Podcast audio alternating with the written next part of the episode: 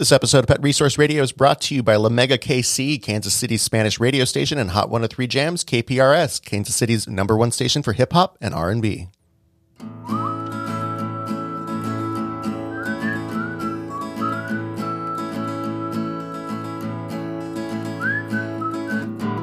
We're talking with Alice Del Bosque from Angel Hearts about helping the homeless care for their pets on this episode of Pet Resource Radio.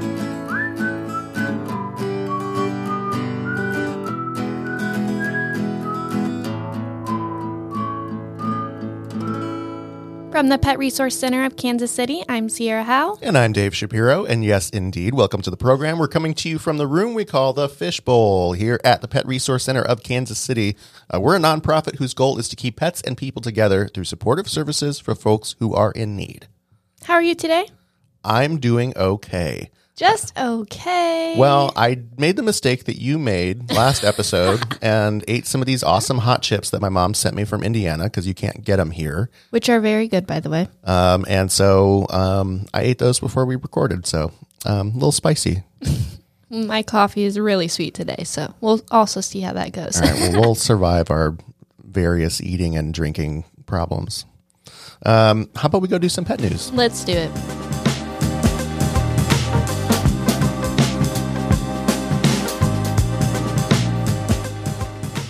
First up, some wonderful news from our neighbors in Overland Park, Kansas. The city council recently voted unanimously to end their pit bull ban after 14 years. This puts the city in good company as six other cities in our area have repealed their own bans in the past five years. We've talked about BSL or breed specific legislation before on the podcast. These breed bans are intended to benefit the community, but they actually make things worse for many folks.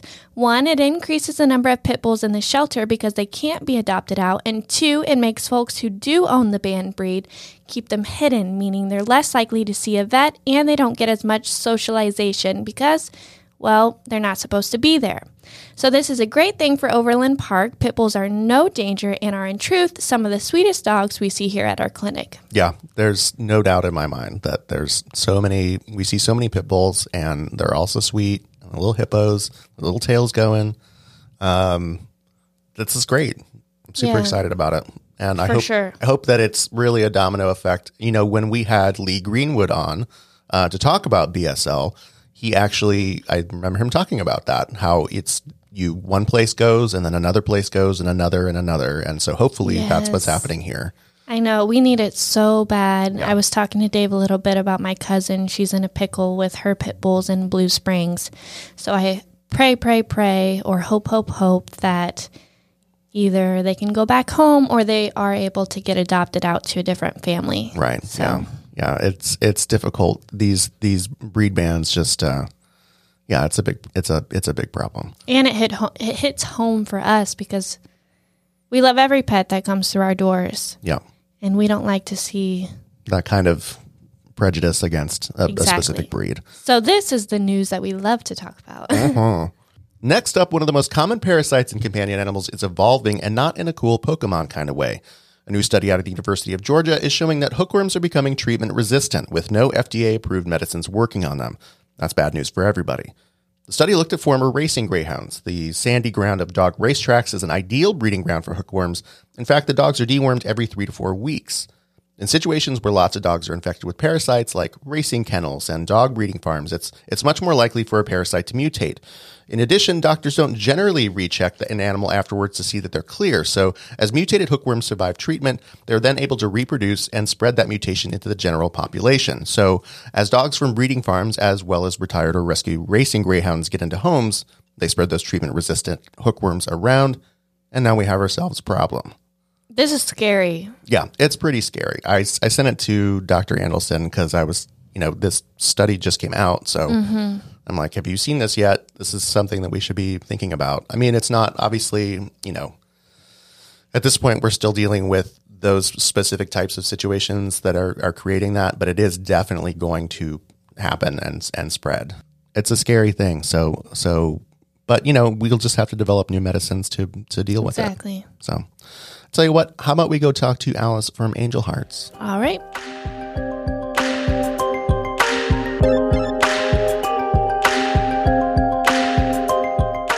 We're all about keeping pets and people together, so it's no surprise that we're fans of our next guest. Her work as the founder of Angel Hearts Rescue is an important part of the safety net for homeless people in our community who have pets, providing them with resources, helping them get their pets fixed and vaccinated, and really just lending a helping hand wherever it's needed. Alice Del Bosque, welcome to Pet Resource Radio. Thank you. All right. So we do want to talk about your rescue work, but first let's let's talk about your your background. You you spend a lot of time doing this, but you have a day job, right? I do have a day job. I work for a CPA. I've always done accounting, love it, mm-hmm. um, and uh, work for a CPA who has we have so many clients, and uh, tax season is just crazy busy. Or working late hours at all the time during the tax season, so that's kind of our busy time. Mm-hmm. Um, and then we have regular clients that are daily that keep us very busy. Like one of our clients is the biggest one is Minsky's. Oh wow, uh, Minsky's Pizza. Awesome, yeah. awesome people. Yeah, uh, we're a small office, but I love it. I love what I do. I feel like to me it's kind of a break away from the things that you see and do with rescue. Right. Yeah. Absolutely. That makes a lot of sense. Yeah. When did you first get involved working with animals? I think what started it was with my little brother got cancer Mm-hmm. And um, I was always working, single mom, was focusing just on raising my daughter and and working lots and lots of hours. Mm-hmm. Um, and when he got cancer, he started to see that eating meat wasn't good mm. and wanted to figure out how to because he got cancer back to back. Um, so trying to figure out what to do to build up his system. Right. Um, and so my mother started cooking like vegetarian, made foods for him that were not of meat. Mm-hmm. And so I guess from then on, I started becoming vegetarian and then questioning where our meat was coming from mm-hmm. and what the process of how these animals were being slaughtered and stuff.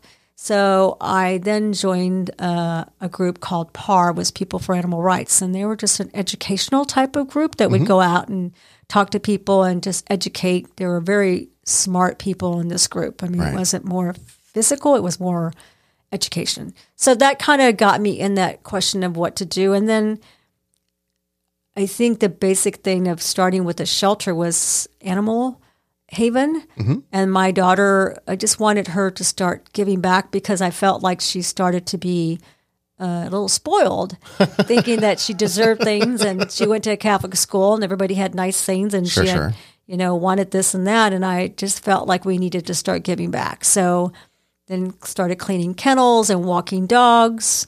So she was young when we did that. Yeah. And then I think from then on, I started seeing that dogs needed to get pulled, and they were back then, euthanasia was very high. Right, right. Uh, so I would foster, you know, a dog here and there. And then, then I started working with Michelle um, Riviera. She was a manager at Country Kennels. Right. And so I was boarding a dog there, and then somehow I just started taking out the other dogs that were there for adoption because then after five, nobody was there, and she let me stay. And um, then I started rotating dogs and cleaning their kennels and did that for a while. Mm-hmm. And then decided that I was going to try to get my own. No, I decided that I was going to try to um, go into groups with others that were friends and stuff. But then I still saw that I wanted to focus on any dog and cat that need, or any dogs that needed to get out from the shelter from KCMO. Because mm-hmm. a lot of times people would focus on the ones that were more adoptable. Right. And to right. me, it was just like some of these sad looking older ones or mm-hmm. not attractive or had issues. I wanted to, to get them into homes too. Right. So that's how it kind of all started. And then how did you transition into working with the homeless and helping their pets? I think because as doing individual rescue, I saw so many bad things. Um, I think the last one was where this dog uh, was we were we had are missing that was missing. Um, somebody called. We put a reward out. Somebody called and said they found our dog, and it was on the railroad tracks. And of course, it was it was a sad situation. And I think it there that finally broke me. And then I took a break and decided while I was on doing a break from this that I saw homeless people and I wanted to know what was being done for them and their dogs. Right. When I see them, you know, traveling and stuff. And so I looked up what organizations that were in Kansas, that were Missouri, and I found Uplift. So then I started volunteering with them for a couple of years and um, saw that they only had a small pet program. And so they had like maybe some dog food, some cat food that would last just a week, and that would be it. Right. Um, and so when one of the women who ran the pet program, she retired.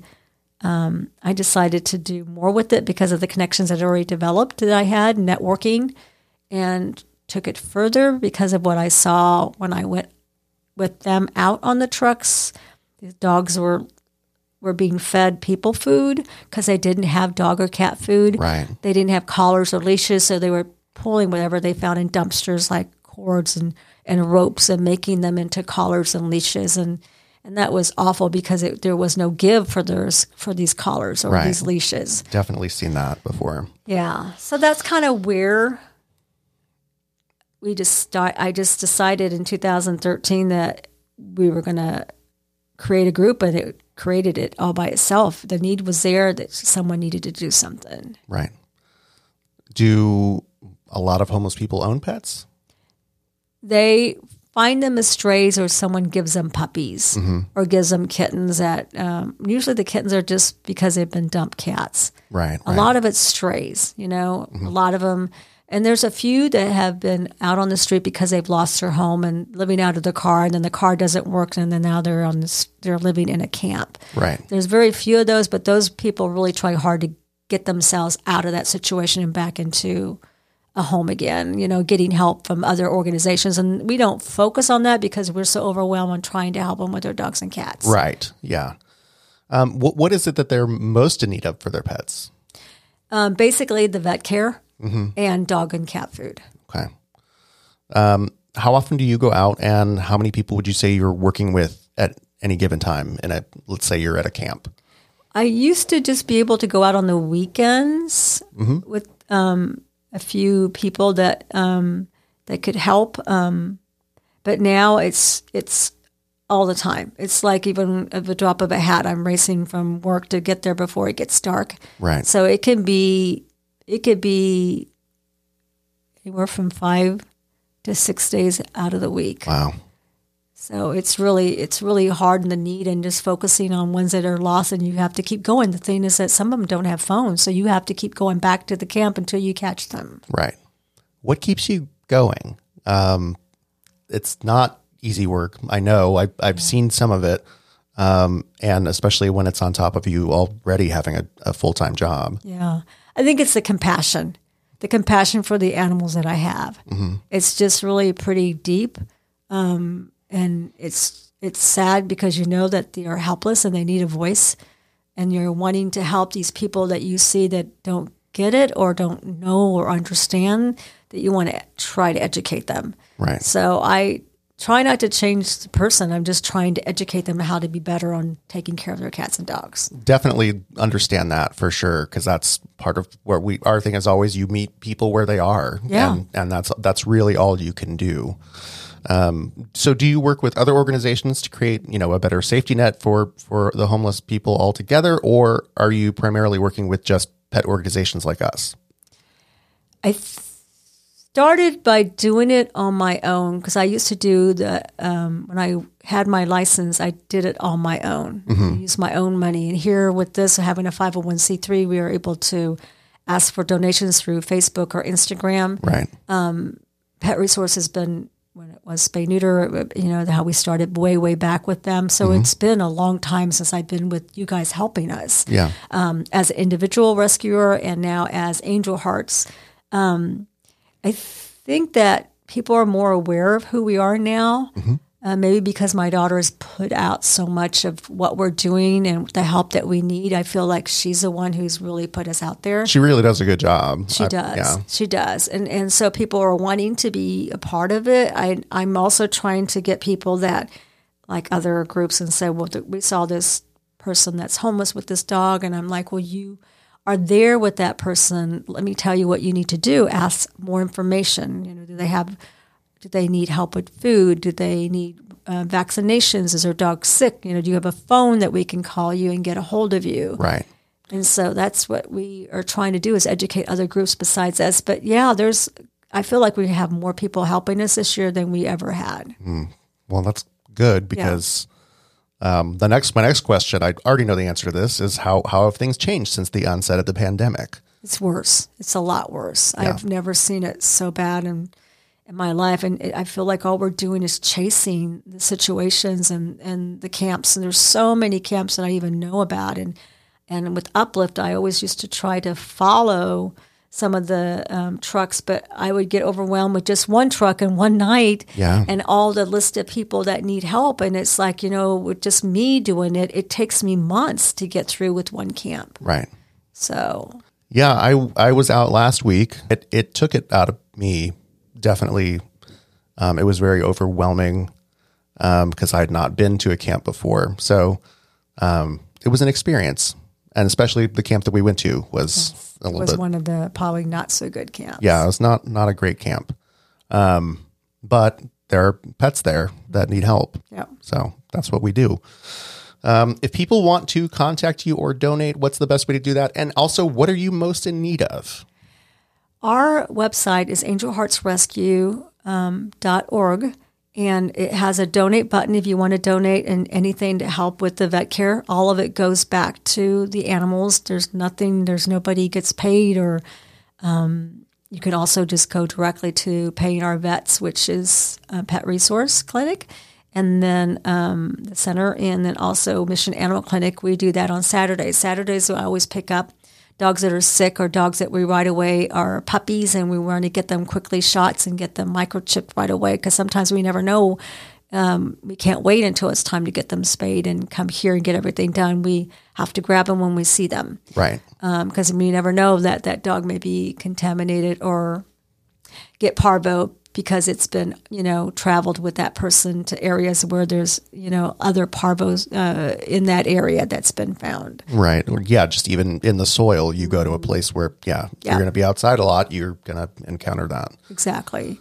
Okay. But so we, you can go there to angelheartsrescue.org or you can always uh, email us at angelheartsrescue at gmail.com. Okay. And, and definitely what we need is the biggest thing is the cat food because we go through so much of it with Uplift. I mean, the food that we get from Angel Hearts goes straight to Uplift because the need is so great and they're out on the street. So they help us by taking that food out for us, the dog and cat food. But dog food we've been really good on. It's the cat food we can't keep up with, the dry cat food only. Okay. Well, you heard the lady. She needs cat food. Let's make it happen. Um, definitely go check out their website, check out their social media presence because they do a lot of awesome stuff. Um, and um, we can't, we couldn't do the work that we do um, with homeless people without your organization. So Thank you. we really appreciate you. And I definitely appreciate you being on the show today. And we appreciate everything you guys have done from the beginning of me just doing individual rescue. I just, I would just be in total debt and uh, probably uh, overwhelmed. And I just felt like, yes, I have been overwhelmed, but now it's just like a breath of fresh air now that you guys are just clinging on to us and we're going to be, you know, networking like crazy and, and partners and, networking with other organizations like Uplift, and now that you guys are hooked up with them, it's it's just so much Yeah. better. I'm so excited about it.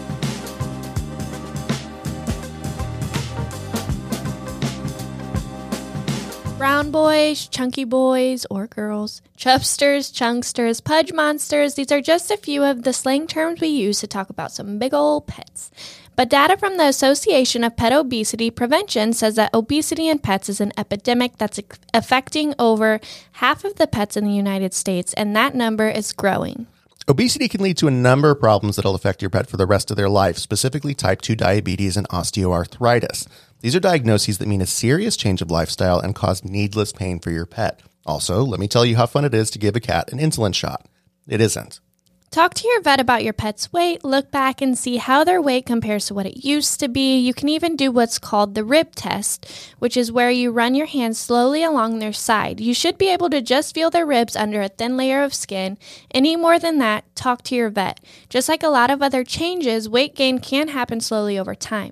You may not notice that they aren't as active as they used to be, but once they lose a little bit of weight, they tend to go right back to acting like a kitten or puppy. It's heartbreaking to realize that your pet wasn't doing the things they love because their weight gain hasn't made it fun for them anymore. So, what can you do to prevent this? It starts with diet.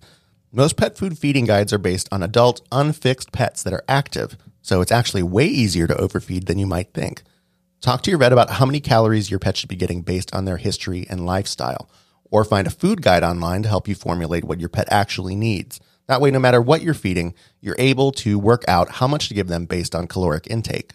Second is exercise, which goes hand in hand with diet. A healthy pet will have lean muscle mass and obviously less fat on their body. That's when they'll be at their most active and engaged. Exercise helps with both of those things. Most recommendations we've seen are dogs getting at least 30 minutes of physical activity, and cats should try and get 3 5 minute intensive play sessions, which sounds more dangerous than it is. Different pets are going to like different things. You just have to find out what works for you and your pet. Now we say goodbye to you, friends. Big thanks again to Alice Del Bosque from Angel Hearts Rescue for coming on the show today. If you want to support her work in the community, head on over to angelheartsrescue.org. As for us, we're a nonprofit trying to keep pets and people together, and you can help. Just head on over to prckc.org and you can donate, volunteer, shop our online store, and more. And don't forget that all donations are being matched through October 15th, so your donation has twice as much impact. If you're listening to this on your favorite podcasting app, rate us and leave us a review. That always helps folks find us.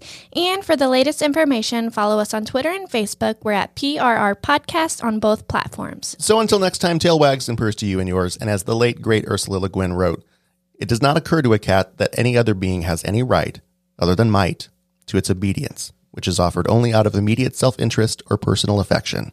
Cats are intensely opportunistic, practical anarchists. Take care.